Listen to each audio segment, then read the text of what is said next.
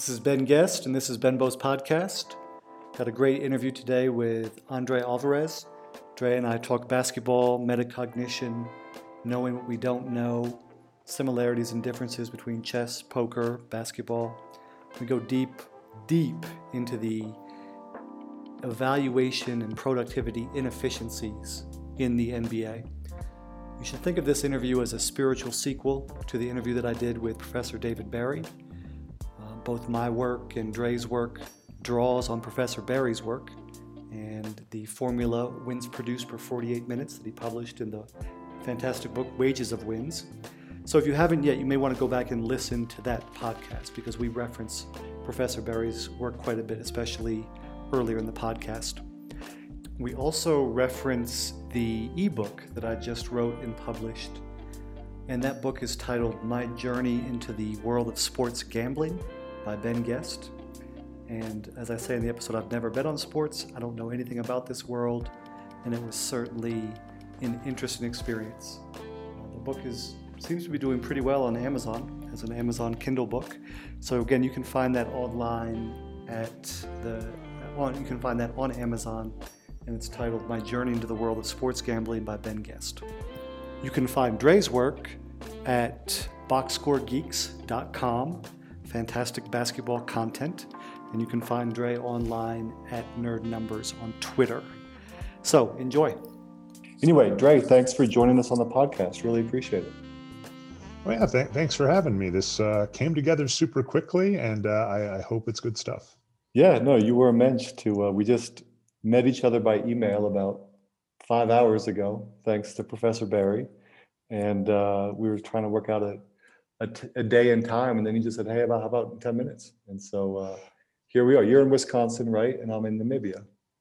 Uh, yeah, you know, super, this is one of the funnier ones where I think normally in US for recording this stuff, Wisconsin close to, we're central time, but you know, close to East Coast, a lot of the people I talk to are Pacific. So when I say, hey, do you want to meet later in the night? They're like, perfect. I'm, you know, at seven o'clock my time. I think you said it was like three in the morning here. So this is one of the few times. Yeah. And and you happen to catch me on an off day. I'm uh, I'm taking the day off because it's spring break out here. And so that that's why why this all worked out. Normally I'd be I can't do during the day. That's why it's a little jealous. You got uh, Dave Berri on the podcast. To your points, uh, if you're listening to this show first, I don't know why but I'm coming right after Jonathan Weiler and Dave Berri, uh, two fantastic guests I've had on the Box Score Geek show as well. And you know, I listened to those and I was like, oh yeah. I mean, if, if you were going to try and reach out to someone to ask them to podcast, and then you're like, by the way, I can show you that I've done this twice already really well. I was like, oh yeah, this is hmm. as opposed to just you know as someone who's podcast, I understand when you cold call someone on the internet and try to say, "Hey, want to be on my podcast?" You might get the, I don't know, but yeah, the the the ones you've got, you're at what nine episodes now. They've been great. Mm-hmm. Thank you. Yeah, we're trying. I think I've listened to, I think I've listened to four, and I might might have okay. to talk more about one in a second when we get further in the okay. show. Are you a fan of the television show The Wire? Uh, that is one of the few major good ones I have not seen, and I've heard, you know, I've heard amazing things. I've heard good stuff, and I just, I don't know, t- TV's weird. I, I end up rewatching stuff. But what, uh, you're gonna say something about what season three? I think that's a common thing that comes up. Um, what it, what I was gonna say is, yeah, it's a great show, greatest show ever made. You'll you'll love it. There's a in season four and season five. There's a character. Anybody who's a Wire fan will know this. There's a character named Bodie and he's sort of been he's a drug dealer been affiliated with a big crew but they all got arrested or killed. So now he's sort of building up his own corner by himself. Um, so that's what i'm doing. I'm, I'm, building up my little podcasting corner here. What are some of your favorite was, tv shows of all time? Uh, let's see. I've been rewatching scrubs which was kind of weird and then the in the pandemic a podcast came out of that. So that's one of my mm-hmm. favorite. And let's see um, really been enjoying the new marvel stuff. So wandavision and captain Cap or uh, Falcon and the Winter Soldier has been good. I mean, it's kind of weird. I, I kind of just end up rewatching stuff that I know and then occasionally catching new stuff. Streaming is is so weird. Um, it's such a weird world now for anybody that you know. You and I, I think, are, aren't aren't that far. I think you're four to eight years in front of me in terms of of schooling, but just yeah, remembering the old days of video cassette and just having to enjoy what you got, or you mm-hmm. missed one episode of a TV show and you had to wait for syndication or rerun. Mm. Yeah, I'm 46, so I grew up in the in the VCR era for sure, VCR, HBO era. Um, so you know before YouTube or or any of that. Yeah. Um, it's funny how, especially during the pandemic, I, I'm the same way in that I find myself rewatching my favorite movies that I've seen a million. You sort of want that comfort food rather than, you know, thinking about something new. It's just sort of there's so much shit to think about. Let me just put my brain on autopilot and get some comfort food. Well, also, I think um, I've heard other people do this where you kind of have it as music. So, you know, I've got the two monitor setup. And so if you have something on that you've already watched, it's kind of background noise. And then if you want to get your mind into something, if you're coding or whatever, writing, you, you don't have to pay attention. Whereas if you're watching something brand new, especially something engaging, it's it's kind of hard to you know be working on Excel spreadsheet or coding at the same time. So I think I think I've heard that's kind of common is to have something on in the background. And so that's why, you know, Scrubs, I've seen it a million times. I can watch it again. If I miss what just happened, I'm going to go, oh, yeah, this is the episode or blah, and blah. Whereas if I'm trying to watch something like, you know, I, I mentioned WandaVision or Falcon and the Winter Soldier, and those two, it's like, oh, I, I find myself, you know, I lose productivity because I actually get engaged in the show. So that raises an interesting question. One of the topics generally for this podcast, and one of the things I'm interested in, is the creative process and writing and and doing creative work or just doing work in general, labor in general. So I can't work if I have anything in the background that I, I can have music that doesn't have lyrics and that's it. But anything with voices or you know anything that I have to sort of separate any brain power for. I can't do any work. I can't do work efficiently like that. Is is it different for you? Yeah, like I said, uh, usually podcasts, uh, you know, like having those on, like just mm-hmm. during the workday, you know, basically talk radio on in the background. And mm-hmm. like I said, you know, after hours, after work, you know, I'll I'll have something on. But that's because I'll agree it the all the data agrees we can't multitask. We're not good at it. Mm-hmm. And I know that, but it's you know, it's the kind of cheating and kind of lying to yourself where you're like i'm going to relax and multitask although i'm i'm in the same boat where you do definitely recognize when you actually get in you know flow or whatever where you're really going. That's when you you know I'll, I'll notice just that i've instinctively paused the tv the music whatever and i'm just going. So i think overall i agree with you. I, I can listen to voices in the background and do stuff and in some it's kind of weird. I don't know if you've ever had this or how much but sometimes like if you're in a place with like some ambient white noise, almost think coffee shop. Um, it used to be the case where if I had meetings at at work, I haven't had this anytime recently, but at older jobs where I'd code, you'd be in a meeting that you weren't really needed for except maybe the last five minutes. And so of course everybody multitasks, but just the background noise, it's like it almost was more efficient, but that's because you weren't paying attention to the voices, but it was a, a really effective form of ambient back. Background mm. noise that was that you weren't gonna if this makes any sense that you weren't gonna focus on at all. Whereas like music you can find yourself singing along or whatever and, and that's definitely hijacking your brain. Boy isn't being in flow state one of the best feelings there is? Yeah, I'd say, I'd say good and bad because you look up like, what what did I just do? your back, it, but it's, your back when, aches because you've been sitting for two hours or also I, I, know this one's always rough is uh, now now more get, getting older right? I got wife and kid. Uh, you know when you're younger and you get into that you just pull an all-nighter. I used to do that a lot. And now it's like you you kind of get into it and then someone needs your attention and you're irritable and you don't want to like yell at the so it's kind of a but it's it's nice when you get that and you get stuff done yeah. Forgive me dre. I don't think i know. What, what kind of work do you do? Well, i'm a software developer. And so actually that was uh the funny thing, the whole getting into all of this, um, it all goes back to Dave Berri, same as you, I think, mm-hmm. is I I was in Colorado and I was finishing up my master's. Didn't didn't get the PhD. You know, I, am lesser than as opposed to you, Dave, and Jonathan, who all have PhDs. No. uh, but I was getting my master's degree, and I was a, a basketball fan. Mm-hmm. And my mom gave me a copy of, I believe it's Blink, in the extended copy of the book Blink, so not the first edition, but the second one, he actually mentions his work with Dave Berri.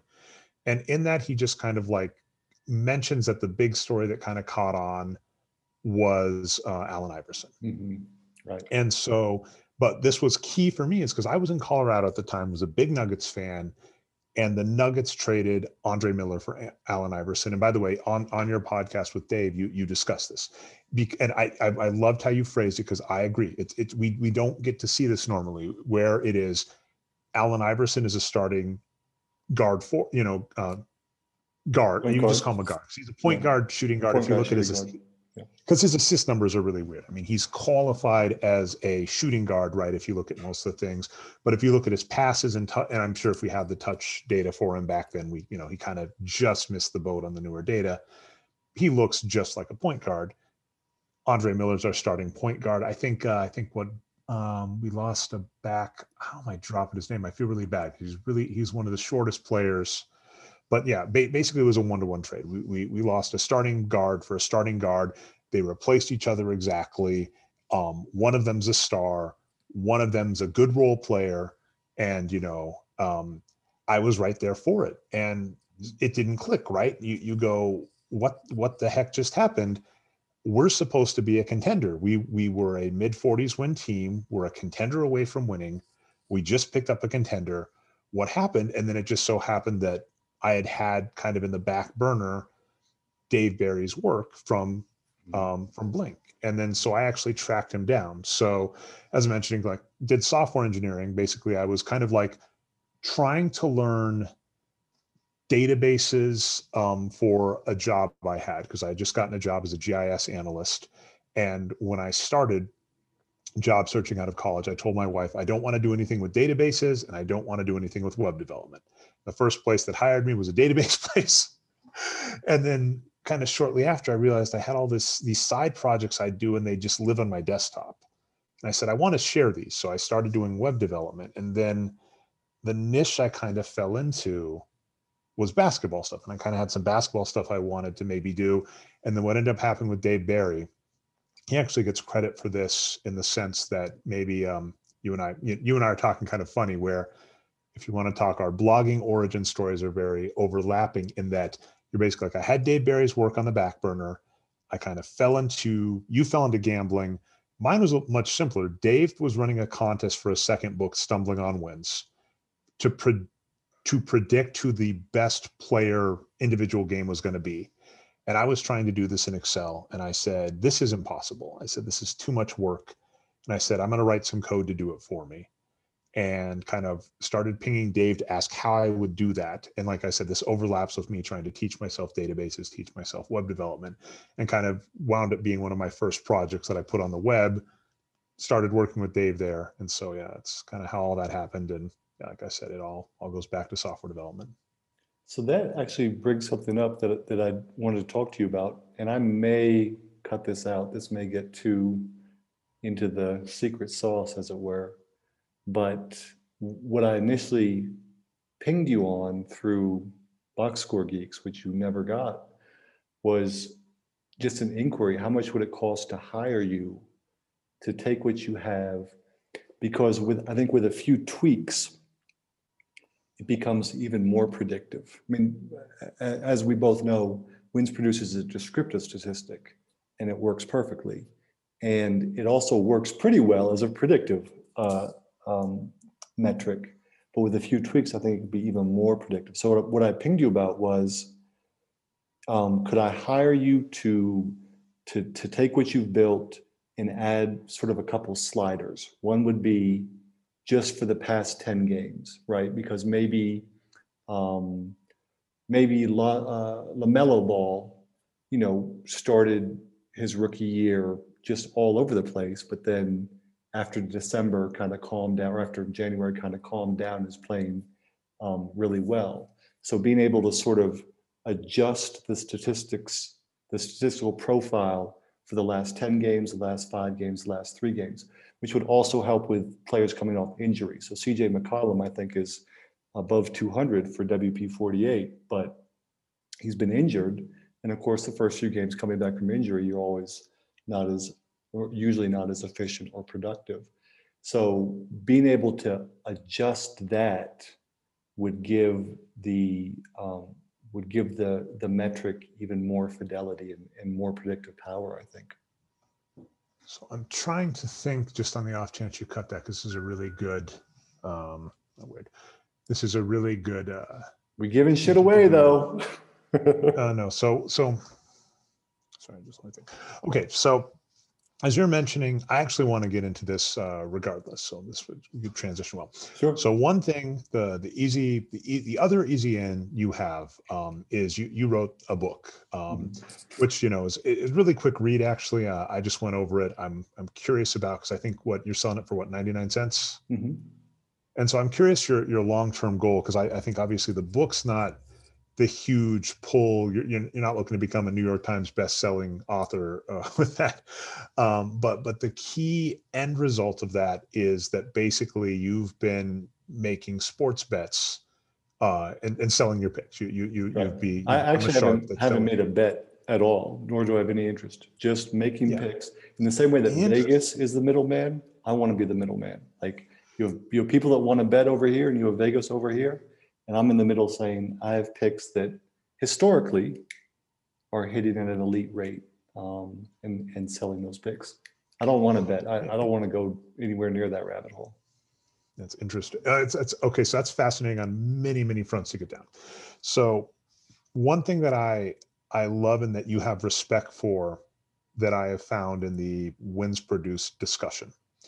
Because what, what you just pointed out is, is things that could make the wins produced formula better, but recognizing it as a descriptive stat. Mhm. Um, what is incredibly weird in this kind of analytics movement is that people don't recognize what happened and what will happen are sorry let me rephrase what happened and what will happen are related but there's a bunch of other stuff in the middle and you you had a bunch of great you know in, injury is huge Uh, it was it's hilarious um I was talking to a friend of the show jeremy britton a big warriors fan and we're, we're you know one of the most interesting parts about the warriors this season is their defense is really good and then funny thing happened. Steph Curry went down injured. Draymond Green went down injured. They've kind of sh- as a result, they've been forced to shake up their rotation. In the last couple of games, they haven't looked as good. And then Draymond Green came back exactly at your saying, oh, he looked terrible. Like post injury, that that's not that's not Draymond Green. That's not that's not Draymond Green this season. He doesn't look good. And so trying to to to pull all those things together um, is is fascinating and and you know some stuff as i mentioned you know looking at dfs things that you have to look at and are important and we can definitely talk on offline more about any of that although i was curious sorry to, to flip this on you one thing you were saying is you're not interested in betting Mhm. which is a fantastic take because i can i can give you the the insight of one of the issues with betting right is it makes it really really hard to enjoy the game or even have nights to yourself anymore because we just talked about stuff that messes up your flow. One of the interesting things I will say is, you know, I can have a podcast on in the background that I'll just drown out it when my mind gets going, or I can have TV on that I'll pause if I know you. It, has to be something old. If it's something new, it's it's too hard to focus. But if there's a game on that I have any action on, even like March Madness, when that kind of stuff is on, because I did a bracket for the first time in forever, it's really hard to focus when that is going. And depending on other stuff, right? If you want to be a really sharp better, you know, people that do first and second half, DFS has what's known as late player swaps. So the way daily fantasy sports works is you select from a core of players um, on a using a salary cap, and based on that core of players you've selected, um, if they do the best, you win. Uh, and there's you know all sorts of contests, and they've unfortunately gamified it to the point that it's kind of like playing the lottery, which is a shame. Um, all of that's going on. Well, if you want to maximize your earning potential, both as a better and even in daily fantasy sports, one thing you can do is hedge, right? If I bet, let's say I'm a huge roller, right? Let's say I bet five thousand dollars on the Lakers to win. Well, let's say hypothetically, um, Anthony Davis gets injured in the first half. There are bets on the second half that you can take. There are things that you can Mm. know, and then of course um, there are all sorts of points like this, right? If you do a weird parlay to say, I bet a thousand dollars at the beginning of the season about who's going to win the finals. Well, come finals time, I can go just place a bet. If if I've got a parlay to win ten thousand dollars that I started at the start of the season, I can come in and just bet five thousand dollars almost 50-50, right? With marginal taken away for Vegas. You were mentioning, I don't know if, it made the the cut or we were talking pre-show about it, but you know, Vegas basically ideal world, and you were saying this, I don't want to take credit because um, I believe it was before recording, so I don't want to act mm-hmm. like I'm like I know all this about it. I'm explaining it back to you, but basically Vegas is trying to take 50% on both sides, and then they take a little bit out of the middle, which is why if you notice on any of the bets, right, you'll see like minus 110, plus 110. They're essentially taking 10% off, and in an ideal world. The winner gets 90%, the loser gets nothing, and Vegas gets 10%. If everything works well, obviously, Vegas can get hosed if inadvertently. I think what was that uh, Super Bowl that had so much mm-hmm. action on one side and then they lost and Vegas, you know, took a bath on that. That kind of stuff can happen. Um, and I, I completely, but yeah. So with all the betting, exactly that, right? You're you're trying to you can do things both ways, and, and take really sharp advantage of it. That's a lot of work. So staying out of it. But then even before, so I hope I'm not giving anything away. You were saying even just the process of you know selling picks and keeping up to date on that, you were starting to feel iffy about as well. Yeah, and you're exactly right about it affecting your enjoyment of the game. So I haven't watched a basketball game for, I started making picks and posting them on February 6th. I haven't watched a game for enjoyment since then. I've watched games for information and analysis, but not for enjoyment. So you're exactly right. And I've I've put, for lack of a better word, structures in place. So I'm I'm a big believer in, in meditation, and it's been a helpful tool for me in adulthood. And so one, when I wake up, there's always that little urge because I'm six hours ahead. So the games are played in the middle of the night. And when I wake up, the scores, you know, the games are just finishing up. So there's that urge of check the scores, see if your picks won. And I sort of have a rule that I can't check the picks until after lunch. I can't check the results wow. until after lunch. So I get up, I meditate, I do my work. You know, on a good day, knock on wood, I get in flow state. I go for a walk or I go to the pool, I eat lunch, then I can check the picks. And as removed and I and I don't bet on I don't make bets myself. Never I've never you know gambled. I've never bet on sports. Never done. I mean, used to have a a home poker game. That was about it. But uh, to quote Danny Ainge, um, you know, Danny Ainge is a Mormon, so Mormons aren't allowed to to gamble. And back in the days of the Celtics, the big three Celtics of the '80s, Ainge used to play with Bird and McHale and Parish and so They used to play cards for money. And a reporter said, Danny, I thought you couldn't gamble. He said, I can't, but this isn't gambling, this is stealing. Because he was just cleaning up. So, you know, I had a home poker game that was, you know, wasn't gambling really. It was, uh, I had an advantage there just because the guys were a lot, a lot, more casual about it. Um, but other than that, I've never gambled. So it's a new world to me. It's taken away the enjoyment I have of watching the game um, and there's that urge when you wake up to check the scores. And as analytical and removed as I am from it, you know, if the picks hit, I feel a little bit better. Uh, if they don't hit, you know, and the the point that I've made, if you actually, I need, I can't remember if I've sent you the the, the newsletter with the picks, but early on, I, I sort of explained it as this is a mutual fund and we want a long-term return on investment. And you wouldn't check the individual stocks that compose your mutual fund day by day to see what did Apple do yesterday or what did McDonald, what did Nike do yesterday, and then get upset or get happy because one little piece of your portfolio went up or down one day. So that's how I think about this. But there is that human component where you start to you, you start to get invested. So th- those are a couple of reasons why i am a little ambivalent about it. At the same time it's it's hitting the the picks are hitting at elite rates.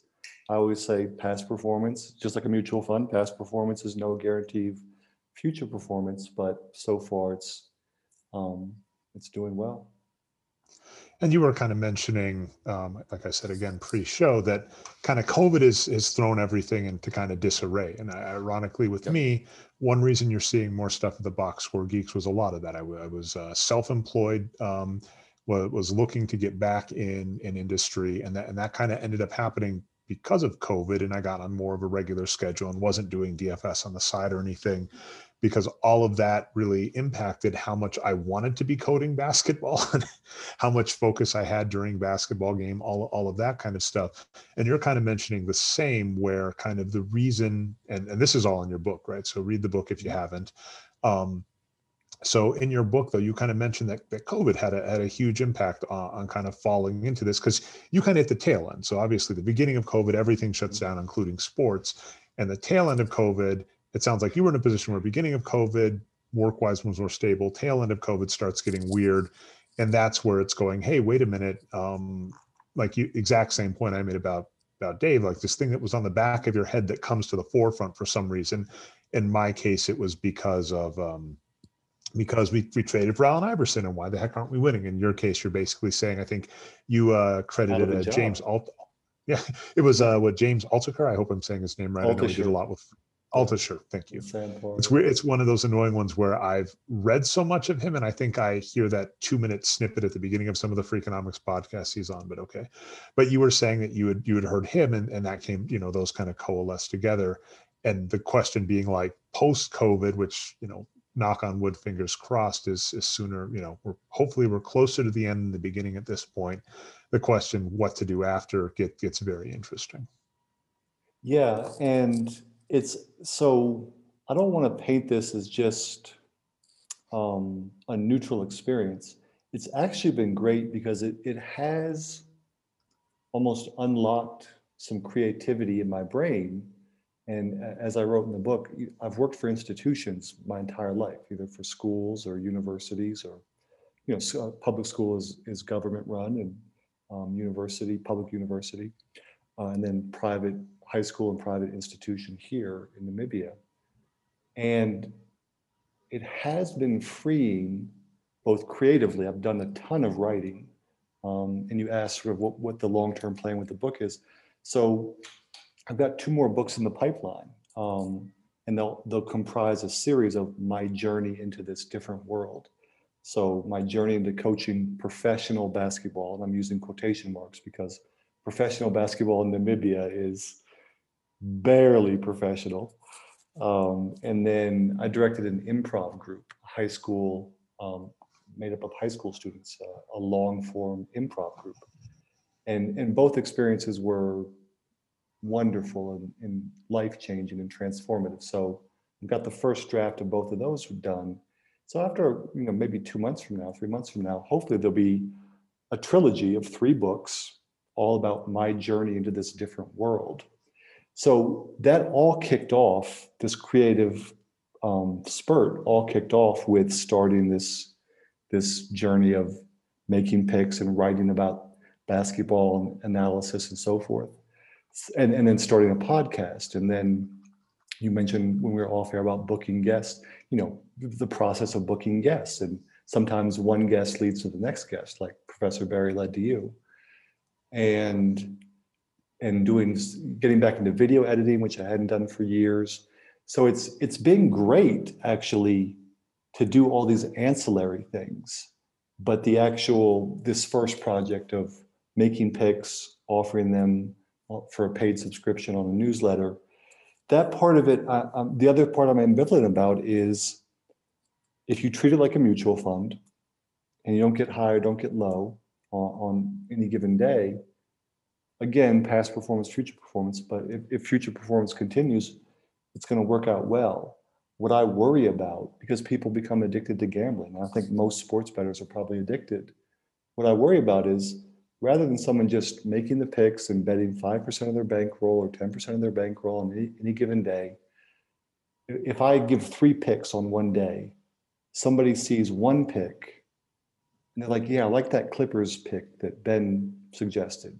And then my friend Dre, he gave me a tip about the Clippers. And then I saw something on a chat room about this. Hmm. and then, you know, so rather than just sticking with the program, they use one piece of information and they say fuck it and they bet half their month's rent or something on and even though i'm just a, a tangential part of that i don't feel great about that now i'm not sure if that's happening or not but like i said you know 97% of better sports bettors lose money and a big reason a big reason is vegas vegas It's that high? yeah, it's that high. Ninety-seven percent of bettors lose money. You'll see at the end of the book, I go into it. One percent break even at fifty-three percent, and two percent do better than fifty-three percent. So I estimated elite would be five percentage points better than fifty-three percent. Because only two percent do better than fifty-three percent. So five percentage points better would be fifty-eight percent. And I think anything beyond fifty-eight percent, you know, you're talking about 0.001% of of sports bettors or and handicappers. So right now I'm at 62%. So that's, you know, that's five, that's 10, almost 10% better than the league. That's absurd. Although I'm, I'm curious, do you have any thoughts on this season? Seems really weird. The the the, the Much COVID more season- variance than usual. Yeah there, there- well it's and i mean I, I could also buy something that you might have an edge that others do not is you, we were talking you know all of these other factors that we don't do at the site and it's almost I- loved how you brought it up because the way you brought it up is you said um just so it's on there you were like saying hey uh, is there any way i could pay you to get this extra information added? Because that would make wins produced even more useful.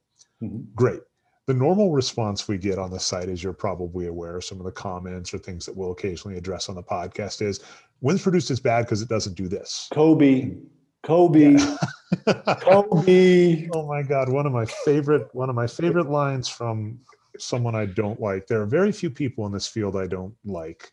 Um, but one that I don't, um, yeah, basically said in one of his articles, the numbers had to come around to prove Kobe was as good as we thought he was. Ugh. And I just my my, and it's funny because I as The you Kobe as I- assist.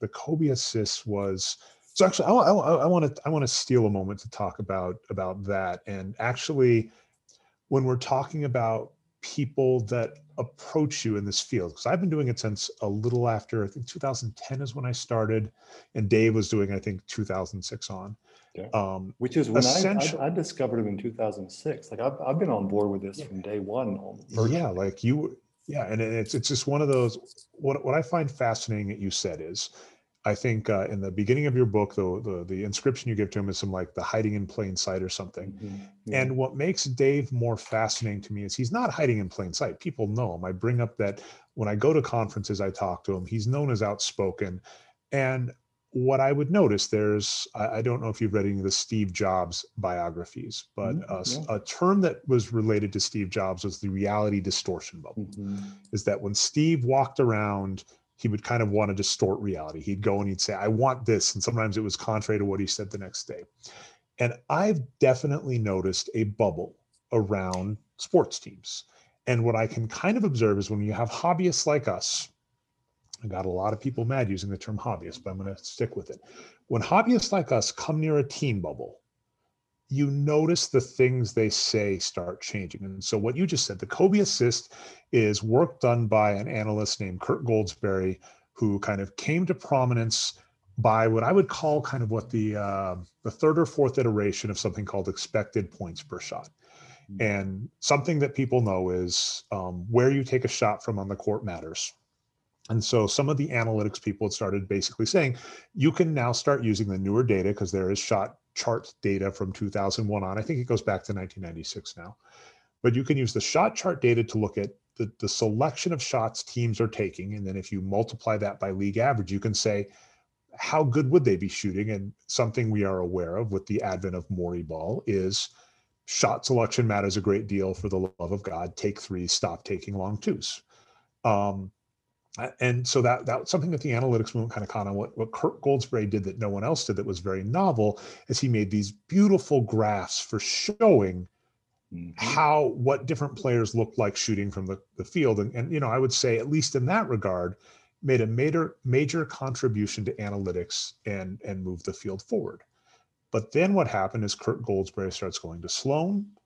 He is an expert in basically geographic information, right? In, in map data, which is something that strike, strikes close to home because that was my, my first job. Was uh, GIS, Ge- uh, Geographic Information Systems.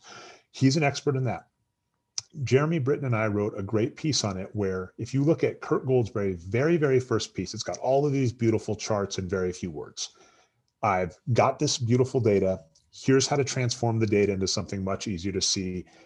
Data visualization 101, amazing he starts going to Sloan. He starts becoming consultant for teams. He eventually ends up as a consultant for the uh, San Antonio Spurs.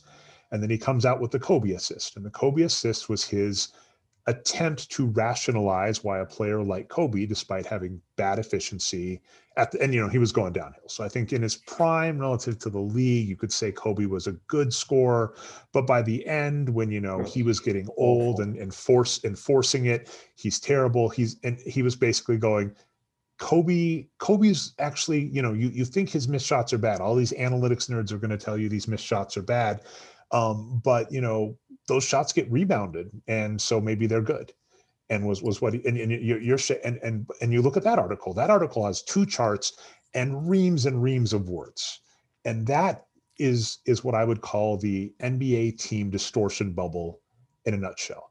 When people want to work for NBA teams, what happens is they start talking to mm. people in front offices and they come and they say, You really like easy examples, right? I, I, could go to the Utah Jazz and say, Look, you are a great team. Now, here's the thing I'm not even going to say Donovan Mitchell is a bad player because the numbers don't say that. They say he's, your, your Twitter they say buddy. he's go.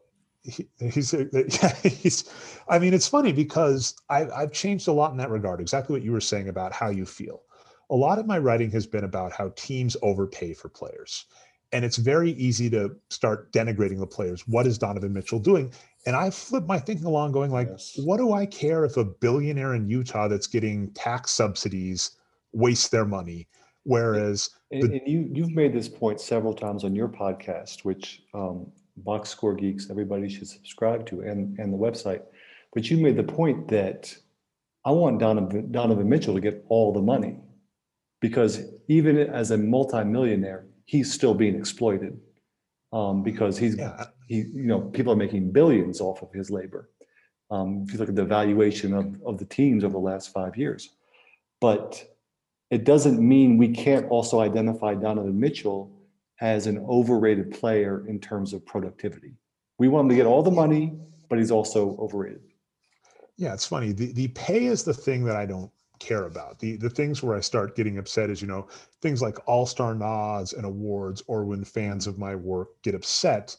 That's where it starts getting weird. But yeah, I, I've definitely taken a flip to going, you know, get your money players because when you were saying Dave Berri's work hidden in plain sight, what I'll say is like, thank goodness the players seem to be paying attention because front offices are not. And like I said, with Kirk Goldsberry, the reality distortion is there are a lot of people that started blogging the world's changed a lot but when when the blogging was still a much bigger thing and there all these people you know they they comment on wages of wins they'd have these things beautiful idea and then i would actually notice i would notice them turn and say oh well what about this? Or you don't think enough about this? Or what about spacing? That's i might want to talk to you because i, I like that i liked your episode on spacing the way you phrased it and it's it's an interesting one. But you mm. know suddenly you notice when people start changing and adjusted plus minus you know does have some good stuff or hey there is there is interesting stuff about defense you're not factoring in or what if missed shots are really good? When all of that starts happening it's because they're getting close to a team. And there's a very funny thing which is teams are run by a cartel of you know 30 billionaires and you're essentially hoping one of them is going to be your patron and it's really, really hard to go up to someone, a billionaire that spent tens of millions. Now, now it's getting into hundreds of millions, right? Hundreds of millions of dollars on the player. And you go up and you tell them, uh, look, uh, you're wrong. In fact, I actually, you, you caught me on a rare day where I actually released a post today on Box Score Geeks. And what I actually said is I said, the funny thing about the Golden State Warriors is they have a contending, they don't have to do anything. They didn't do anything at the trade deadline, but they don't have to do anything. They just have to play the right players. But mm-hmm. telling them to play the right players means going up to them and say, you know how you're paying $30 million a year for Andrew Wiggins? You know how you uh, tanked last season and picked James Wiseman with the top three pick, top four pick? I forget what he went. Was it two? Or number two, second, number three? I second, yeah. Yeah. You know how you picked James Wiseman with the second pick? yeah. look, here's what you do: bench them both. You just just don't plan for the rest of the season, and you know play Steph Curry, Damion Lee. Uh, I don't want to say his name because I'm gonna mess it up. But the G League pay, player, uh, amazing guy, guard forward, Draymond Green and Kevon Looney. Just play those guys, and you're you're golden. Yeah. And they're not going to do that. And it, yeah. it, it is it is, and so that's the thing is that the analysis I'm giving right there if I start getting close to an NBA team, that's when you'll notice me saying stuff like, well, Wiggins, Wiggins defense is really useful. And I've noticed that. And I start getting trepidatious when people approach me because I kind of go, at some point, you're going to want an NBA front office job. Doesn't mean you'll get it, but you're going to want it. And when you do is when you're going to turn and then it's going to be, be awkward between us. So, Dre, that's so interesting because I remember when I first started following you guys, and, and this is going to tie into actually why I'm probably just going to put this podcast up and not cut any of this out. I started following you guys really early on. I'm sure um, Dave Berri, you know, linked to you guys as soon as you guys started doing public stuff. And I remember thinking, and I wonder if you thought this too. I bet these guys are going to be public for like a year, and then some team is going to snap them up. And now at this point, you know, 10 years later, I'm just like, these teams are too fucking stupid to figure any of this out. And and you know, we can put this podcast up and no one's going to give a shit and you can you have your work public and and and people don't get it and i love the way you the, the analogy you used of sloan as the idea of um, the owners of teams as patrons and sloan is essentially uh, a patron job fair right? I'm, I'm hoping to get hired by one of these patrons. I think that's a, a deep insight you gave into why there's so much groupthink around all of this. And, and and that gets weird too, where there's a great Mike Birbiglia joke where he goes, "I want a woman that loves me for my money and is really bad at math." And it's, it's, and he it's, it's it's really good. And one of the funny things about working for an NBA team is unless you turn into a Daryl Morey, you're going to get underpaid for a lot. And I know I, am talking to an edge, you know, I'm talking to someone who went into academia and, you know, went into teaching. And, and you know, I mean, obviously you did a lot of your career is for love of what you do. It has to be. And because it's like one of the most well-known secrets, right? When you're when you're in grad school, when I, I just did a master's degree, like you mentioned, you got PhD. It's just like a running joke when you're getting your your upper degrees. It's like you're just wasting time. You could be making money, and you, you're doing this for some other reason, which is fine the NBA is a lot like that. These the people that go after these jobs do not get commensurate value for what they could be getting if they had those skills on the open market.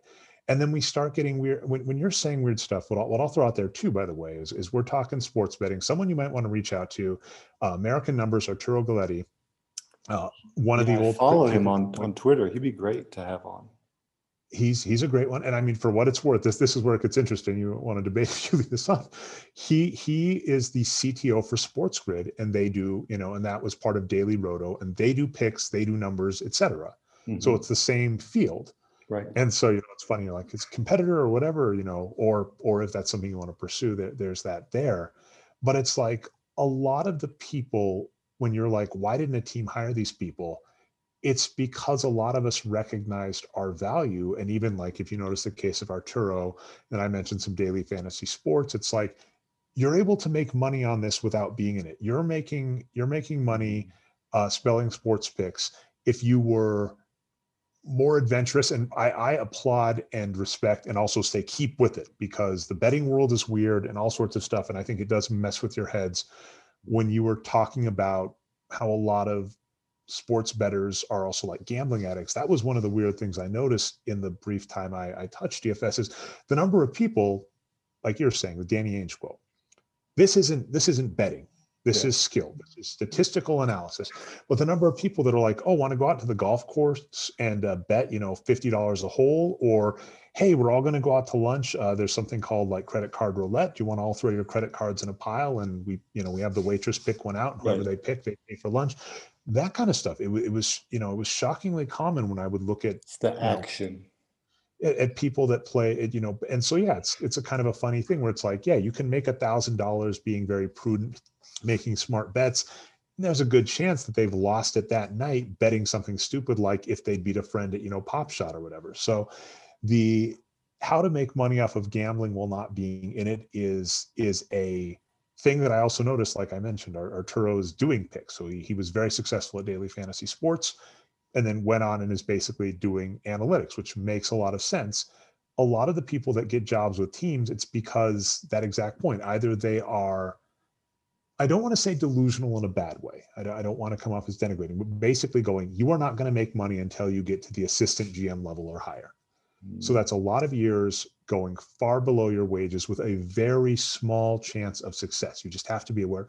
Now the irony is that's that's sports in general, right? That's if you want to become a professional basketball player, you can be the best player at your high school and I can still look you in the eye and say, "Get your damn degree." You're not going to statistically you are not going to ever make money playing basketball. You can become the 99.9% best player in the world and you'll be bouncing around the G League making less money than you'd be making if you got an accounting degree. So there, you know, there's that delusion, or there's you can make money elsewhere for more, and a lot of people did that a lot. And you know, it was like Dave Berri, myself, Patrick. It's like all of us have these skills, people are willing to pay it, and it's like none of us want to go to a team and give good analysis and get told, ah, never mind. Uh, we're it's kind do, of funny. Do, the, do you want to work for Tillman Fertitta?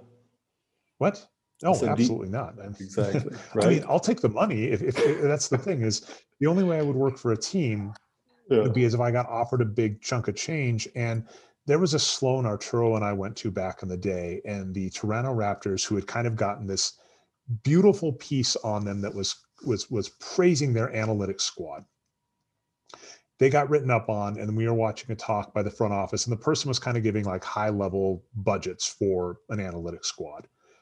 And Arturo and I looked at each other and was like, that's half to a third of and, and by the way first off it was small because it was like two or three people and some servers is what they said. And i think at the time they said like a budget of like two to three hundred thousand so basically saying hiring two full-on analytics software engineer people with the software and hardware to do everything they needed. They were like oh you could and and i think that's in boston or toronto would be better but you know if you're talking in boston or whatever it's like like two to three hundred thousand dollars for that department. And it's like you looking like no that you you couldn't you couldn't buy that on the open market now. So there's just something very funny which is like i would gladly work for a team if they paid me for it but i know what would happen is most teams when they hire people are like we will give you half of industry value and the way we're able to string you along is with the hopes that you'll become assistant GM, but that's an incredibly rare feat to do. And oftentimes the people we see succeed, like Daryl Morey, even like Sam Hinkie, you know, I mean, he flamed out eventually, I would argue through no fault of his own. That was kind of that was kind of a bummer that the NBA just said, no, you're not allowed here. And mm-hmm. I think I think if he'd had his druthers, the 76ers would have kept him. And with how lucky he got with Ben Simmons, that was luck. I would have to be sitting here still arguing years later about if he was right. I still think he was wrong. I still stand on that island alone, but I don't fault him. But yeah, like even those people, they had different skills that let him advance the ladder. So it's like you can't get into the NBA with analytics and advance with just analytics, but a lot of people try. Yeah, I mean, back to the idea of, of exploitation, right? these are billionaires who who probably inherited money from from um, family wealth that was probably built on the on the backs of exploitation. I mean, Fertitta is a good example. I think. I think all his money's from the restaurant industry and the casino industry. I think it's family money, and I think a lot of owners. I don't even like that term, right? Because yeah, you know, it gets weird. All, almost all white men, and you're talking about almost or majority black players. So let's say um, governors, team governors, they all, which I think is the the actual term, right?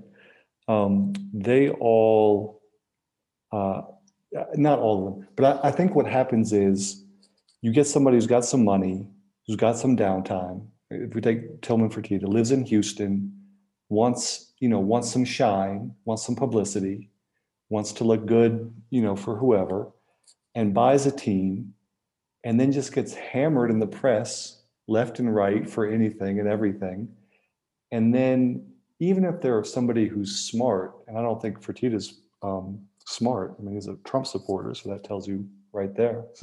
um, they they can't play the long game. That's what happened with Hinkie. The, the the team hired him. They knew they knew. I mean, Hinkie did a detailed presentation explaining exactly the process. The team, the the governors were on board, and then after three years of bad press, they just couldn't take it anymore, even though they were right on the cusp of of, of a championship. Well, do you, do you buy do you buy in with basically the NBA saying he has to go Well, the because you know the, the the clan reporting was the NBA definitely um, put pressure on. I forget the Josh Harris. I think is the, the majority team governor of the 76ers.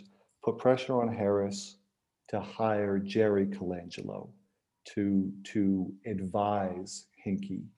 Um, and Jerry Colangelo is an old basketball hand, um, and so then Col- Jerry Colangelo hires his son Brian Colangelo, and Hinkie has said that's when he saw the writing on the wall. Um, so it- I don't think the NBA was like, you need to get rid of Hinkie, but it was it was we don't want bad publicity. Plenty of teams tank. Plenty of teams have tanked for you. The Clippers under Donald Sterling were awful, and you know that was that wasn't intentional. It was just an awful team governor with with you know all the problems associated with that. So I don't think the NBA said get rid of Hinkie, but I think they said we don't want that public- publicity. And Hinkie started doing publicity right before he left. And he had made the, the, the correct point early on that why would I do any publicity? All I'm doing is giving away information. Why would I do that? Doesn't make sense. And he's right.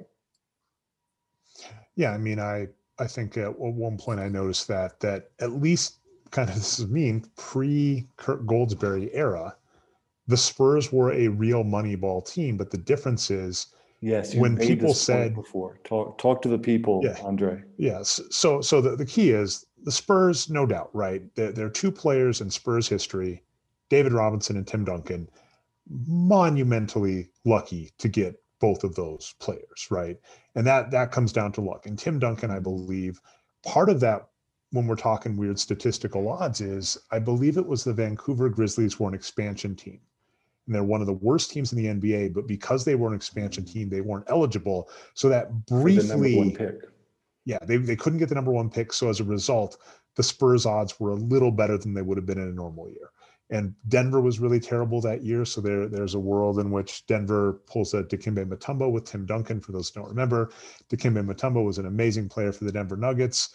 And then he asked for a big extension and we said no. And, you know, he actually helped out a number of teams. Like I, he, he made a finals. I, I really wish he would have gotten a title, but is And, what it is. and, uh, and I point this out in the book. It was Dikembe Mutombo who was the most productive player on the Sixers team that went to the finals, not Allen Iverson. And after Mutombo, it- was George Lynch, not Allen Iverson. it, it drove me. There was a, an article that uh, Justin Kubatko, over formerly a basketball reference, made when Dikembe Mutombo was going up for the Hall of Fame, and it drove me batty because he was saying, "Well, well, does he belong in the Hall on some weird criteria?" He was like, "Well, was he the best player on a contending team?" And he's like, "I don't know." And his metric, by the way, the one he made that was based on Dean Oliver's work was win shares. And the numbers back this up. If you go look at win shares for that year, so not even wins produced, win shares has its own set of flaws. That that's got to be another podcast because it'll, take us way too long. I know we're already over on time, but I'm, I'm happy to talk as, as long as you got it. You got I'm really enjoying this conversation. So as long as you want to go, let's let's keep talking. Oh, awesome. Okay, just want to make sure I got that checking. But the the, the key part about that is even win share says Dikembe Mutombo per minute was a better player that season than Allen Iverson. Mhm. So by like it was it was bizarre to read this article that said, was Dikembe Mutombo ever the best player on a contending squad? As he says, no. And I was like, well, they went to the finals. went to the finals one year, and Dikembe Mutombo was the best player in that squad. They upset the number one seed one year and took the took the the um the Utah Jazz to seven games. Seven games. Yeah. the same year, and he was the best player. So I was like, how can you write a sentence? Was he ever the best player on a contending squad? No, when, when all that happened. Uh, Dikembe Mutombo, I'm so glad he got first ballot. As as I'm sure you know, the big name for me right now is Ben Wallace. Ben Wallace. It is it is it is atrocious that he is not in the Hall of. It's it's it's it's I. ah, that, that that would take us even. There are a couple sticking points that'll have to be another one. I've written reams on that, but sorry. Back to the Spurs. So the Spurs, Yeah. of course, they luck into David Robinson and Tim Duncan. No disputing that. But the stuff they do is, as an example, picking players like Danny Green off the discard pile. For people talking about how Andre Drummond this season, and you know, why would anybody want him? The Cleveland Cavaliers let him go for nothing. They did the same thing with Danny Green. And Danny Green went to the, the Spurs. They did well. Obviously, finding um, Manu Ginobili with the very, very last pick in the draft. Uh, you know, they they always did really good with drafting, with with signing cheap free agents, all that kind of stuff.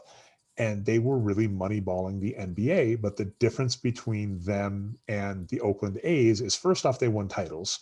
So I think I think there was probably some pride of other NBA teams. You don't want to say, with the Oakland Athletics, you could always fall back on. They never, they, they don't win though. They're, they're like, oh, oh yeah, sure, that that's a good way to win in the regular season, but that that kind of style doesn't win in the postseason. Now that's just luck. I mean, that's baseball is just a very arbitrary game, but is what it is.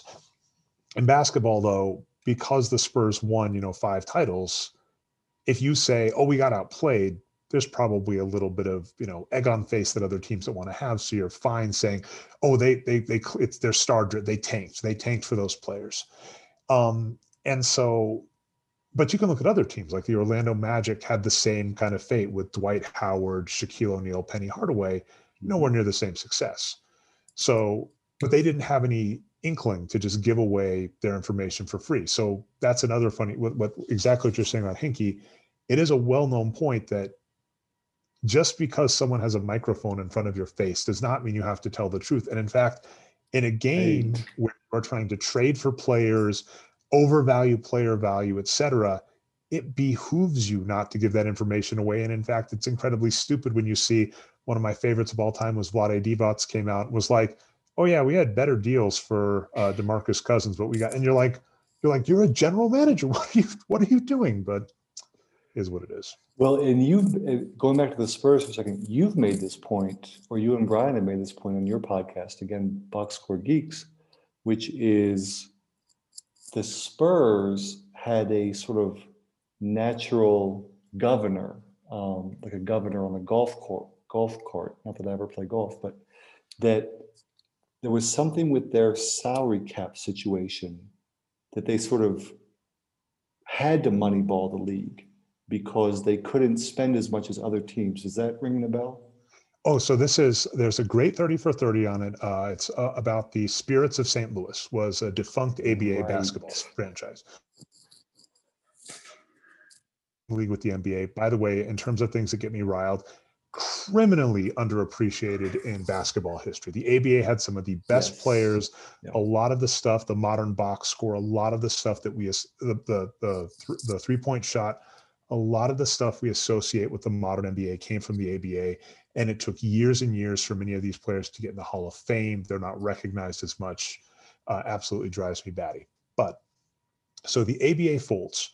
And when the ABA folds, four teams the Indiana Pacers, San Antonio Spurs, at the time, New York turned into New Jersey, now back to Brooklyn Nets, and Denver Nuggets all came into the, the NBA there was a team in St. Louis, the Spirits of St. Louis, that was basically told, "We don't want you to come in the NBA." And what what they were offered is they were offered um, a seventh of the television revenue from those four teams that came in. And I believe I've, I've read up on Wikipedia that sums up to roughly 2% of the, the television res- revenue of the NBA. So they came into that. And so what that actually meant is until the mid, the like early 2010s, that was going on in perpetuity. One of the funniest stories in the is in the mid 80s, they were basically asked, they were said, we'll give you $5 million to give us back the TV rights. And they said, actually, we want eight. And so I think they said, I think they, actually, I think it was 5 million over eight years was what they asked for. So I forget what the initial offers, but they said, give us $5 million over eight years and you can have your TV rights back. And they balked. They balked at it at the time and they kept it in perpetuity and they eventually paid him out half a billion dollars after they had made over a quarter billion dollars on those television rights. So that happened but that meant the four aba teams the nets the nuggets the spurs and the pacers were all giving away some of their revenue so when you talk about these owners that are trying not to lose money the Spurs were even worse. And I mean, the one the, the the Nets, the advantage they've at least had is they're in a good market, and especially now with Brooklyn but the Pacers, uh, Nuggets, and Spurs were all in horrible markets. So I argued the Spurs had to kind of try and make these intelligent moves. And then what happened is they get their money back. There was a buyout.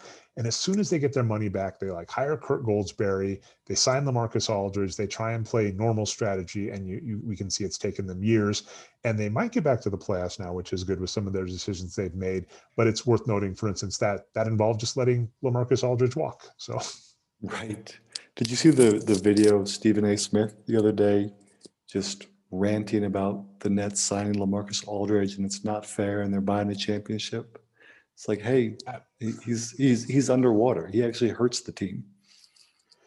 Yeah, one of my favorite points. Uh, another famous better, uh, Bob Voulgaris. Um, mm-hmm. I think yeah, yeah, exactly. And I think he works for the. I, he, as the far as I know, he still works for, for the Mavericks. Yeah, I got yeah. hired by the Mavericks. I think he's still there but he was on a true podcast and he kind of said something that would make him bristle is whenever a player was introduced as like all-star if they were still in the nba and they were introduced as all-star whatever but they hadn't been an all-star in five years right and it's like the same thing it's like you're not going to sign Shaq and Kobe back when they were you know both alive and at least close to NBA age it's like because we signed Shaq and Kobe in 2016 2015 that you're just going to say oh, oh, great, we're gonna win. We get we got we got two, two former finals Yeah. yeah. and so Blake Griffin and uh and Aldridge. um Marcus Aldridge for the Nets right now. That's just one that I'm I'm laughing so much because what they did they did good before that. Who did they pick up before that? That was a good pickup. There's at least shooter. one player. I thought. They, I thought they were Joe going for Drummond. Somebody. They went. They went two people. They got one player that looked decent. I thought they were going to get Drummond, which would have been good. Uh, but of course, Drummond has has now signed with the Lakers. So Good I could have sworn they got one other player, and I, I might I might look it up. But yeah, uh, Aldridge, Aldridge and Griffin could potentially cost them a title, which would be kind of hilarious. Back, which goes back to the beginning of the conversation, right? Inefficiencies. So the even people, the so-called experts, even probably some analytic, analytic, analytics experts. I don't know how to say that word even some analytics experts probably think that the Griffin and Aldridge signings or trades, whatever it was, really help the Nets. So there's, and probably Vegas might as well. I, you know, I guess Vegas is smart, but but I don't know that they're as smart as everybody thinks they are. Um, I, and again, there's an inefficiency in that they just want equal betting on both sides. They don't necessarily want this team to win. They just want both teams to be equal in terms of the amount of money that's bet on that team, and they just take the 10%. They're like Vegas is like the two green spots on the roulette wheel, right? They don't give a yep. shit who wins as long as they get that green green um, vig. So that's an exploitable inefficiency as far as wins produce and as far as potentially offering picks is concerned, because people think Brooklyn is now better when actually they're worse. And I was going to say something that is just weird uh, when we talk about exploitable stuff. What it really seems to come down to is social capital. It really seems to mm-hmm. come down to people not wanting to look silly, and that's yes. where you can exploit a lot of stuff. Yeah, and and Ray, there, there, there's I don't know if you got to it in in the midpoint of, the, of my book, which I just published today. So I have a chapter where I talk about the Iverson trade and P and Hollinger and PER, and I say you got it totally wrong and I say, at the same time, there was this other metric and this other guy who got it totally right to the game as far as predicting the outcome of the Sixers' final record. And then, and I added this at the last minute. So then, I, in the original draft, the next chapter is, and his name's Dave Berri, and the metrics wins produced. And just two days ago or yesterday, I added a middle chapter right before I published it in between those two. And it's called Rabbit Hole. And I said, you might want to stop right now because the information I'm about to give you is going to get you laughed out of every NBA Facebook chat group, every barroom discussion, every respectable NBA circle. If you say George Lynch, and I use this, I don't think I use the example, but if, if you say George Lynch was more important to the 2001 Sixers than Allen Iverson, literally 99.9, you know, it's just me, you, Brian, Arturo, and Dave who are like, yeah, that's right. And everybody else is like, are you fucking crazy? Get the fuck out of here. And I'm like, you might not, you might be perfectly happy in your NBA chat group. You might not want to know this information. So I literally added, I call it rabbit hole. I said, this rabbit hole goes deep. You might want to stop right now. Well, the good the good news on that, by the way, ironically, is that's so far in the past. It's amazing how how much of this stuff is just disappearing. Right, it's like turning into drinking age. Right, the uh, the 2001 Colorado Avalanche, uh, one of the greatest squads ever constructed, the best ever. I want to believe that was just a couple years ago, and that's almost 21 years now. Mm. And so the good news is, if you come up and say George Lynch was better than Allen Iverson, go, go, go, who? Who are you talking about? but I mean, as an example, th- this has already been an argument um, forever that we've been on that you're aware of, which is Rudy Gobert versus Donovan Mitchell. We're like Rudy Gobert is the driver behind the Jazz. The goodish news is Donovan. Oh, good, good, good job, Donovan Mitchell. He's above average this season, so fantastic. Mm-hmm. And I think, but I mean, basically, he was an average rookie, not a good NBA player his sophomore year. I would say, kind of bench player junior year, and he's above average this year. So good job. But if you want to get yelled at, you go up and you say, Joe Ingles is better. You know, you know the Utah Jazz that are top of the West right now that have that all star Donovan Mitchell, Royce O'Neale, Joe Ingles, Mike Conley, Derrick Favors are all more productive to the success. Go and say that uh, I'm not going to give you the other ones don't have enough minutes. There are a couple other players that you know are above him in per minute, but they're they're low. But yeah, you go up and just say, yeah, Joe Ingles has meant more to the Utah Jazz success than Donovan Mitchell. And I'll let this pivot to one thing. I don't know how much time we have to get down some of the political stuff. You know, I love it because it's on our show. You talk to Jonathan Weiler. And I would just phrase that something that is interesting in what you just said on the rabbit hole is I live in Wisconsin, I live in the Midwest. You were really curious about that being a person of color in the Midwest during the Trump era. And what is fascinating about that is out here, you know, you have the expected politeness and everybody's nice. And it is a really, really disconcerting thing to interact with people that I know voted against my interests. That you know, I there's like a 40% ch- chance in my area at minimum that they they voted Trump, right? And there are certain people you just kind of know. Jonathan Weiler's book Prius or Pickup is a great read where that you know people have tells where they they start going, oh yeah, I'm gonna go take my pickup truck and I'm gonna go hunting and I'm going to do these other things. You know, yeah, I'm going to send my kid to do this activity, and you go, oh, okay. You know, they're like, oh, I, I, I get what's going on. Um, but they'll be nice and friendly. As whereas I've gotten in the Twitter equivalent of like shouting matches with people about Donovan Mitchell. That rabbit hole argument is a really good warning. And this is with people that, from the Prius or pickup standpoint, would be in the same quadrant, whatever, whatever terminology you use for political leanings, right? Probably their ballot looks identical to me. You know, probably if we never talk basketball, we get along. But these weird things just get you, and and it's so so hard to divorce people from it. And there are lots of funny reasons, but but you are absolutely right on that. Like people just don't, and, and it's I think the hard part is I don't know why. I st- I still don't understand why if you're a billionaire with all the money, it's that hard to go forward and I think the best metaphor, and I've used this on the Box Score Geek show before, was tall Paul DePodesta, um, who who was you know the second, the right hand man underneath Billy Beane and did go on to become a general manager himself.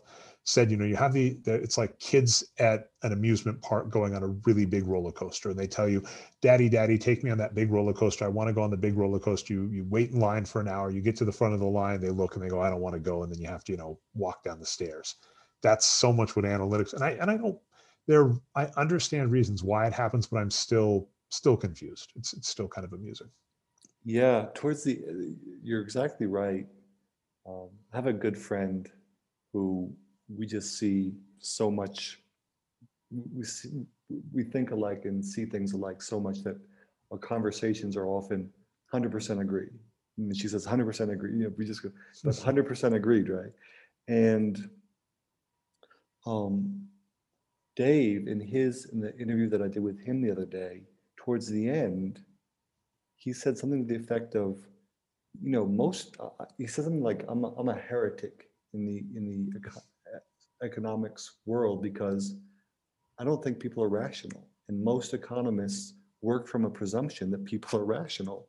and we have a million years of human history to, to, to show otherwise the the metaphor that has worked really well that I've seen used and, and it applies to me is glasses. I'm wearing glasses right now. My eyes don't work perfectly.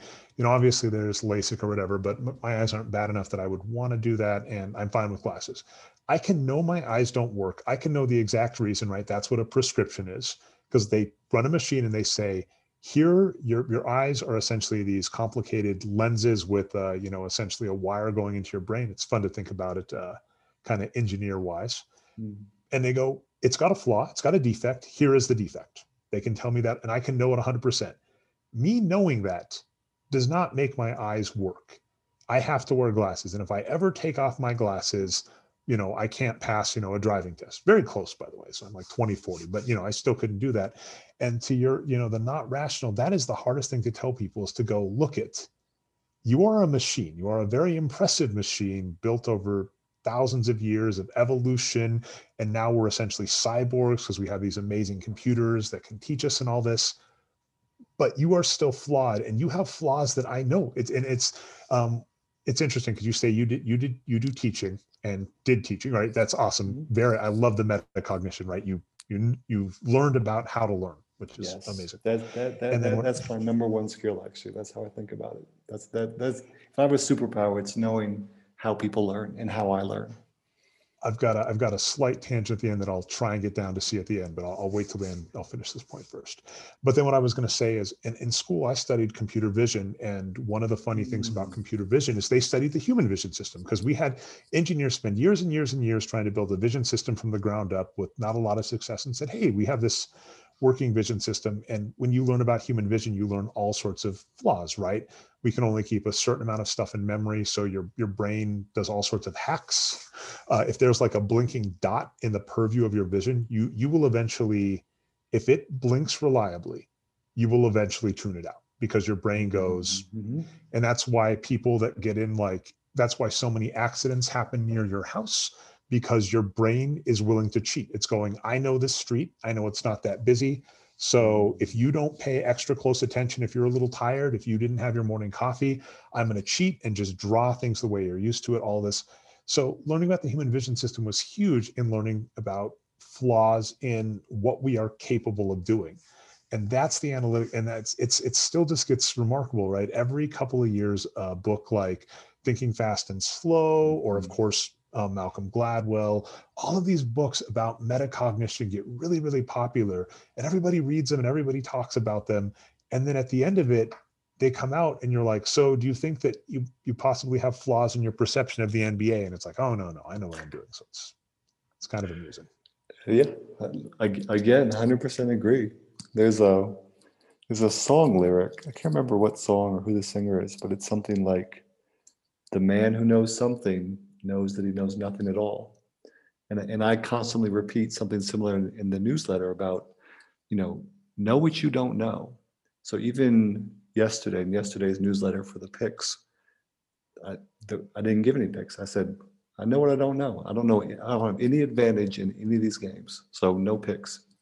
And I'm sure, again, going back to this concern or this I thought that people are addicted. I'm sure some people are like, well, I want the picks. And maybe if I didn't offer any picks, they went somewhere else and got the picks. Um, because to your point, you know, pop shot, credit card roulette, they want the action. They want the, there's, there's an emotional spike that comes from wagering. Um, so yeah, I like, I think I think this conversation can go any any number of directions. What what, what do you want to talk about next, Greg? I was going to say I'm, I'm definitely fine winding down because this was long, and I'm sure we'll yeah. talk more, which is which is great um, what was I, I want to give some feedback on that because from from the daily fantasy sports perspective, oh, I had, a, I had a question days, about I had a question about that actually. Oh, sure. Um, yeah. Why don't you ask the daily fantasy? We'll we'll see where that takes us, and then I'll I'll ask my tangent at the end, and that can be the show. Yeah. And sorry to try and trying to trying to host you on your own podcast. Sorry to. No. But okay, so so go go for the daily fantasy sports question. Joe, just a quick question: Is daily fantasy sports like fantasy football, or is this something where you're making where you're betting money.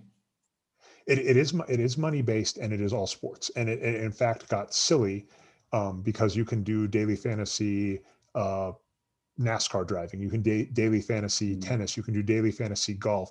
The way it came about, this is really interesting because you're you're seeing the culmination of the sports betting world, which is it didn't used to be legal in the United States. So what these companies did is essentially, we really want to be honest about what it was.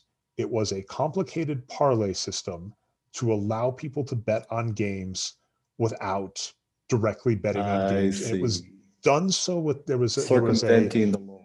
The, there was a yeah yeah there was a law passed called the professional amateur and sports protection act i actually got the acronym right uh, i think we mentioned uh, stevens point the the presentations there and i messed that up in my talk there i forgot the acronym but so that bill was passed to basically outlaw uh, sports wagering in the united states there was a provision put in there to basically say games of skill and essentially labeled fantasy sports. So we're thinking season long baseball and football leagues. That's what we are all familiar with Right. were allowed. And so it turned out that you were allowed to bet on fantasy sports as long as it wasn't controlled by one team, right? You're, you're not betting the outcome of team A versus team B. And so then what you were able to do is, is in theory, what you could do is right, you could say, I'm gonna bet, I'm gonna bet that my fantasy squad of the Denver Nuggets starting five is going to be your starting squad, the Houston Rockets, and Denver's playing Houston, right? You're essentially baiting Denver versus Houston. So they changed it enough so you couldn't just do that, but doing exactly that, stacking players from the same game is a very common strategy and it's for money. And one of the frustrating parts when you kind of talk the gambling addict route is they they sold it as a game of skill, which it is. The, the numbers, and they did lots of studies to prove it because they had to. Because what happened is they come came under lots of legal scrutiny. They did lots of lobbying to keep daily fantasy sports legal. And then when those lobbyists were done with daily fantasy sports, they had all of the connections, all of the information. They went and started lobbying to make fantasy betting or not fantasy sports betting legal. And shocker, the daily fantasy sports companies, DraftKings and FanDuel are the two. I know you've heard those names; they're everywhere. They had their own sports books ready to go. So essentially, it was a sideways to get into sports gambling. That then, because of the, there was a big uh, controversy a couple years back. It's called Ethan Gate. It's a fun, it's a fun rabbit hole to get down. They came under a lot of legal scrutiny. They worked really hard to get legislation passed, and then because they had done that, they were in the position to start getting to start getting sports gambling passed, and now the United States is slowly turning uh, turning into that direction. But to your point about like gambling, when they started, they sold it as this is a game of skill, s- statistics based, right? If you know, um, and and they did all sorts of studies on that. But then what they started doing to their contests is they they started making them more lottery based, top heavy. First place gets most of the money uh, even if you even the funny thing with your Vegas picks, right? You're saying, right, you want to beat the spread 53% of the time. Well, what daily fantasy sports has started doing is, oh, you can win if you win 53% of the time, but you know, if you're at that margin, you don't win a dollar, you win 90 cents. That kind of stuff. Mm. So they've kind of gone down that route. But where it gets fascinating is if gambling, just straight up sports gambling is legal, and if the numbers stay there, because that's another part. When you're saying 53%, that might sound counterintuitive to people that aren't in the know. And the reason it's 53% is just that, because Vegas is going to take some of the money off the top. You don't win. If you put a dollar in and you're right, you don't get a dollar out. You get usually 90 cents out. 90 cents, yeah. Yeah, 100%. Um, was there another tangent you wanted to come back to? Oh yeah. So on the daily fantasy sports and just your betting, one of the fascinating bits of advice I would give, and your picks, I, I'm actually very happy to hear that, is the leave it alone. Because in daily fantasy sports, there might be nights where the obvious what, what, what could potentially happen is a couple starters get injured on a short slate. So let's say there's only four games going. Let's say James Harden gets injured and LeBron James gets injured. And those were the only two stars playing. Well, if you're in a salary cap league and the two stars are out, then essentially you are left with enough money to buy all the good players. And the good play, as we've Hmm. just noted about basketball, the good news is the good players tend to be obvious. So there are definitely nights in both daily fantasy sports and gambling where very war games, the only correct move is not to play because everybody knows what you know.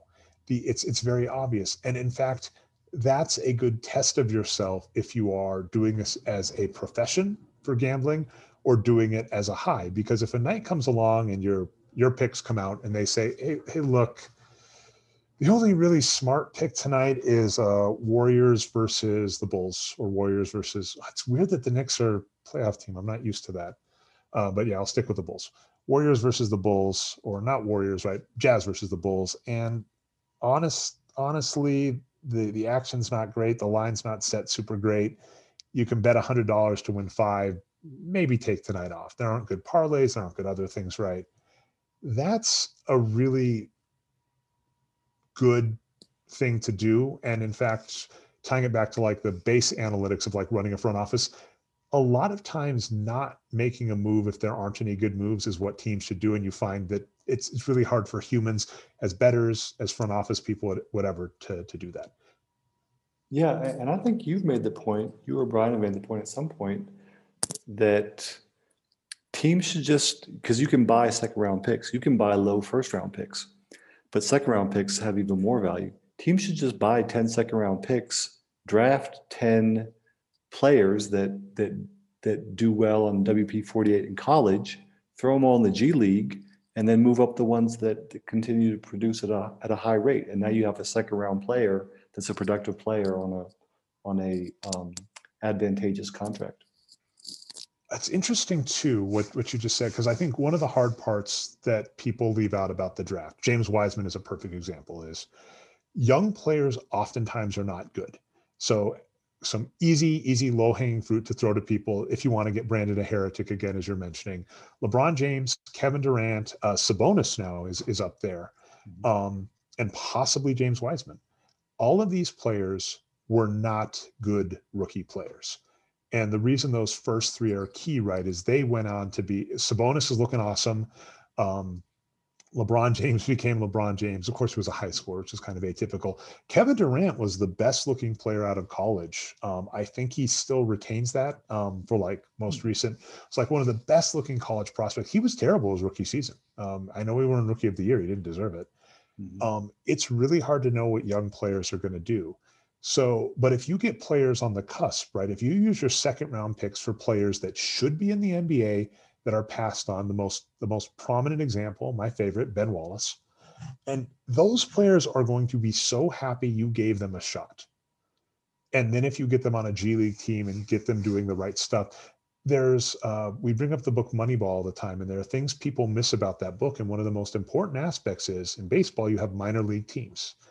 And mm. in in the Oakland A's, their minor league farm system, they basically said, if you're one of our prospects, if you can't take walks in our minor league system, we're never going to call you up.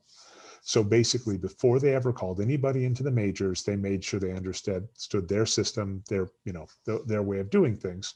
Whereas in the NBA, right, you get a star rookie, you get a Donovan Mitchell, and they're chucking it, and you and if you say, hey, look, you you you you keep chucking it, we're benching you. He says, I'm going to complain and you're going to end up trading me and I'm going to chuck somewhere else if you won't let me. And, and I think teams intrinsically know that.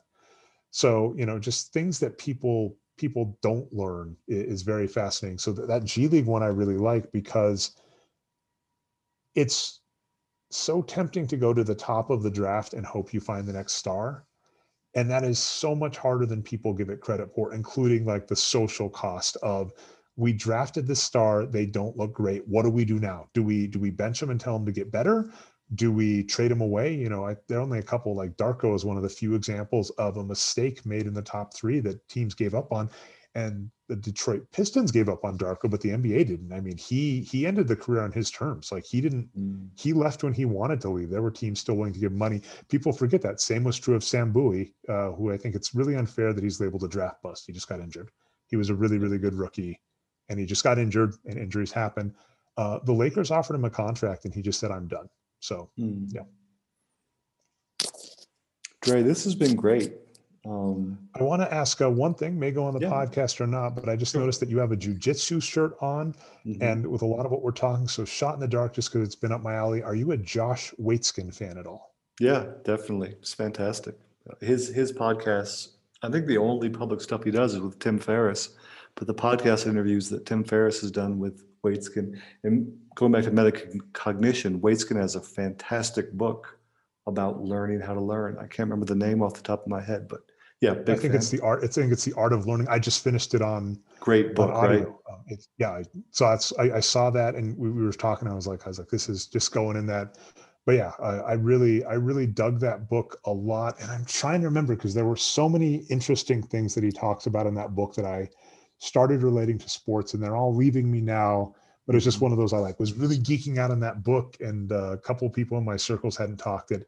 I'm a huge chess fan, and so obviously that's you know Oh, I, I of course, right up your alley. Yeah, yeah. Waitzkin Waitzkin talks a lot about and, and what he does, or I think maybe he's, I think he's just on a beach somewhere. I don't think he, he I think he's got his number. He, he met his number, whatever it was, to retire and live life on his own terms.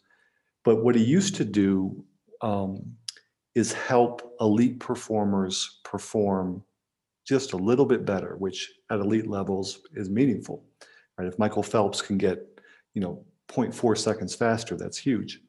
So Waitzkin really specializes in taking people at 98%, in the 98th percentile to 99.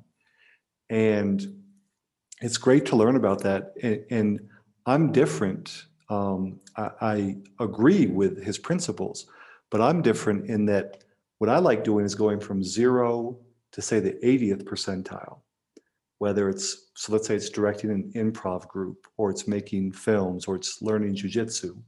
Um, it's I, I, like to get to you know be really good at something, be really capable at something, and then go and learn something else.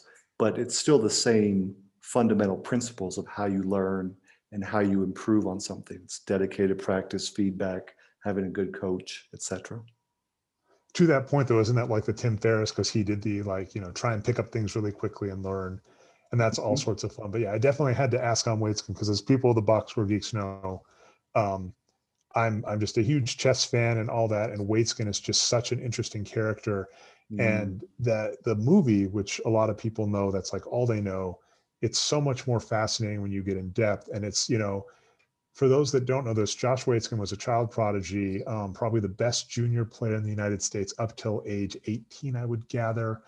I would guess, based on the oncoming wave of great talent that came, that he was, not to be mean, never going to be a world caliber, world champion caliber player. But that's also like basketball and chess are so ridiculous because think about that in any other field. If you said i was the best at this until i was 18 and i was still mm-hmm. top 100 in the world after i was 8 but i'm never going to be able to make a living at this basically or make a good living because right what you're saying his consulting he has to make so much more money doing that than he could ever have made as a professional chess player even a us championship caliber. You have to you have to hit the world championship caliber to to be worth it and then basketball's the same, right? You're you're one of the best. But uh, yeah, so I, I ran into that, and just all of this stuff is really fascinating, and I like geeking out on it. So, Dre, but I know we've got over an hour. I want to be mindful of your time, but but that does bring up a, a question that, that I have no idea what the answer is, but I, would like your take on. Do you have a few minutes, or do we need to cut it now? Oh, sure. Let's well, let's yeah, let's let this be the last topic. Wind sure. down. I agree. It's just been great, and then we can we can definitely if you're do some box score geeks is yeah. still going, you're still going. There is definitely more for a round two on hundred percent. So you talk about chess, and I guess I've I've put chess in my mind sort of in the same category um, generally as poker, right? So um, with poker today, you can get a lot more sims in, right? You can get a lot, lot more simulations in. I have a poker, you know, the Apple Poker app. Um, and again, I, I, I never bet except when I had a house game, but you can just sort of move up the ladder because you can get so many repetitions in. But the fundamentals haven't really changed, right? The math is the math. And so people who knew the math 30 years ago, it's the same math today. And I guess that's the bin I put chess in as opposed to say something like basketball, where there has been a huge revolution in how we understand the game and how that's changed the game. Is, is so is chess more like basketball in that the way people play chess today is completely different from 30 years ago? Or is it more like poker where the math is the math and maybe we just have more reps now? Oh, that's that is such a great question. And I'm actually gonna agree and disagree all over the place. Good. So Love it. key thing, really, really early on in Sloan, Arturo put a paper out there basically saying teams aren't taking enough threes. Mm. Uh, paper was rejected. You can find it on Wages of Wins. Google hates Wages of Wins now, so don't use Google. But if you go to Wages of Wins itself and search on the search bar, uh, you'll be able to find it. And I might send it along. So the three point go. shot has been in the NBA since the 1980s, right? So it came in in the 1979 1980 season. Yep. Yeah. And that's been there the whole time. And mm. it's only free money. recently- Free money is sitting on the ground and you're not picking it up. and yeah and like i said even as recently as even as recently as what 2010 2011 somewhere in that range is when arturo put that paper to sloan teams weren't doing it and you you still had pundits say you can't be a three point shooting team and win what you were referring to uh, have you read david epstein's book um, let's see let me get the title he's a great author he, one of the books he wrote is called the sports gene Oh yeah, Which is love him. about- He's fantastic. that's that's Yeah. great and then range range is the book i want to talk about Both of them are great. yeah, yeah. So what you're talking about, right? That I know, I know that the Back back to learning how to learn. They're both about learning how to learn. Yeah. So the fields we're talking about, uh, for those that haven't read those books, he talks about wicked and kind environments. So what you are saying is poker and chess are a kind environment. The rules stay the same. They've been the same forever. The the change in the game, that the shift that we have seen is essentially what you're saying. That people have ha- now have access to supercomputers that can analyze the game more deeply than we were ever able to before. That have ability to run repetitions, have access to databases that they didn't. It used to be New York was the epicenter of chess in the United States because all of the best chess players were there. They were the people that, you know, were subscribing to Russian chess magazines that had all the chess books. If you needed a if you needed a rare chess book, you had to go to this one guy's house, right? Because they were out of print. Oh. Whereas now you can go on Google and it's just right there. That that's all changed. I'd argue the NBA is a lot like that. The NBA hasn't changed that much. There have been some rule changes, but really it's it's almost sad in that regard, right? The reason chess has improved is there have been essentially a technological advancement that has allowed us to access that extra information. Whereas the extra information in basketball was that's worth three, that's worth two, three is worth more than two. That was, was Right, right. analysis- That's that they, they just did kindergarten math, is what you're saying. Yeah. exactly and so i think both of them are are still kind environments that you know we we know all the rules and i think there has been a shift in what skills are needed but i i still think it's an argument i know hmm. arturo myself and brian have made a lot is if you took michael jordan or dr j or larry bird and you trained them so like from a young age trained them in the modern system they would still be great the system would still support the players with their skill, you know, with their natural abilities and their skills and their mindset would still support them. There have been some changes just in strategy. It's just been kind of sad. So I, I would actually, I would actually say the NBA is a lot like chess, and the bigger difference is just like they finally got a computer, whereas chess kind of had, for lack of a better word, human computers for years. You had people, you had grandmasters spending hours and hours and hours analyzing these positions for other grandmasters and then computers came along and said hey you don't need a human to do that a computer can do that for you and that's that's why we've seen such amazing stellar play and that's also why chess is changing from being these games where you sit down for hours and hours to the popular chess games are you sit down for 10 to 15 minutes because if you give Right. the top chess players hours and hours to play it's boring it's draws Hmm. That's fascinating. It's fascinating. Dre, this has been a real treat, a real joy for me. As I said in the email, I've subscribed to your podcast for years and um, you know, I take a big walk every day and you guys used to post um, almost weekly, I think last year or so. It's, you know, Yeah, I was- life, I was gonna has say gotten in the that I- way. for for people in the future if you're hearing this way in the future there was this thing called uh, the coronavirus there was a covid pandemic that changed everything for a year and it's just yeah i think Yep. I had a I had a kid, um, which Mm. changed some. You know, the podcast kind of started going bi-weekly occasionally when I just needed the time, and then COVID hit, and it just like and everything changed. So, but I'm I'm getting pretty psyched. I mean, uh, Hmm. you and Greg Steele are two people that have kind of popped up. The analytics have been around for years, and so many people fell into that distortion field that I was talking about earlier on the show. that it, it kind of seemed weird and I was kind of a little despondent. And it's, I don't know what it is. I don't know if there's just the right series of events happening recently or people at the right time. Because you and Greg had been around since the beginning, as you mentioned. Greg Steele yeah. Uh, over at Greek God of Stats, he was around yeah. since the beginning with Dave Berri. You mentioned you were on the Wages of Wins bandwagon before me because I, I think I ran into it in 2008, if I recall. And just for whatever reason, maybe the right confluence of events, um, I'm seeing some more people pop up with stuff that I like, which is which is a really awesome place to be. The the way I think about it is, um, was it Bill James? Is that the guy who sort of did the first baseball deep? Yeah, Bill stuff? James, uh, sabermetrician. Yeah. Yeah, and I think he started. He published a, a physical newsletter. I published an e-newsletter. He published a physical newsletter in the mid '70s, and then eventually no one was interested, and he just stopped. And then it was in about 2000 that Billy Beane and Moneyball came along. So if Dave Berri's work is on that same trajectory, Dave Berri published in 2006. So we have, in let's say 25 years, we have until 2031 before anybody figures it out. Huh. Maybe a little faster with uh, technology. I like that. That, yeah. that is that is a fantastic place to end on. And as mentioned, I will I will gladly talk with you more because metacognition, chess, all this stuff a ton more to talk, and I, I, know I bit my tongue a few times. So me too. Uh, well, listen, yeah. tell everybody where they can find your you and your work, please. Oh yeah, so uh, I'm Nerd Numbers on uh, Twitter and chess.com if you like playing chess, and then of course, uh, as mentioned, uh, the Box Score Geeks. Uh, so that's boxscoregeeks.com, and then we have a podcast, the Box Score Geek Show. And then when we when we do it, we do it on twitch.tv forward slash nerd numbers. Um, but we have not been close, you know, it'd be a fun world if we would do it live and you could have audience interaction. There was this brief period where we did kind of have that. we just have not been regular enough. But yeah, so twitch.tv forward slash nerd numbers as well. Great. Thank you so much, Dre. Oh, thank you. Yeah, this this flew and yeah, geez, it's already four. That's my conversation with Dre. Really enjoyed it. Looking forward to continuing the conversation.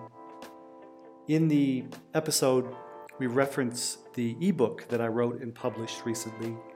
That's called, that book is titled My Journey into the World of Sports Gambling.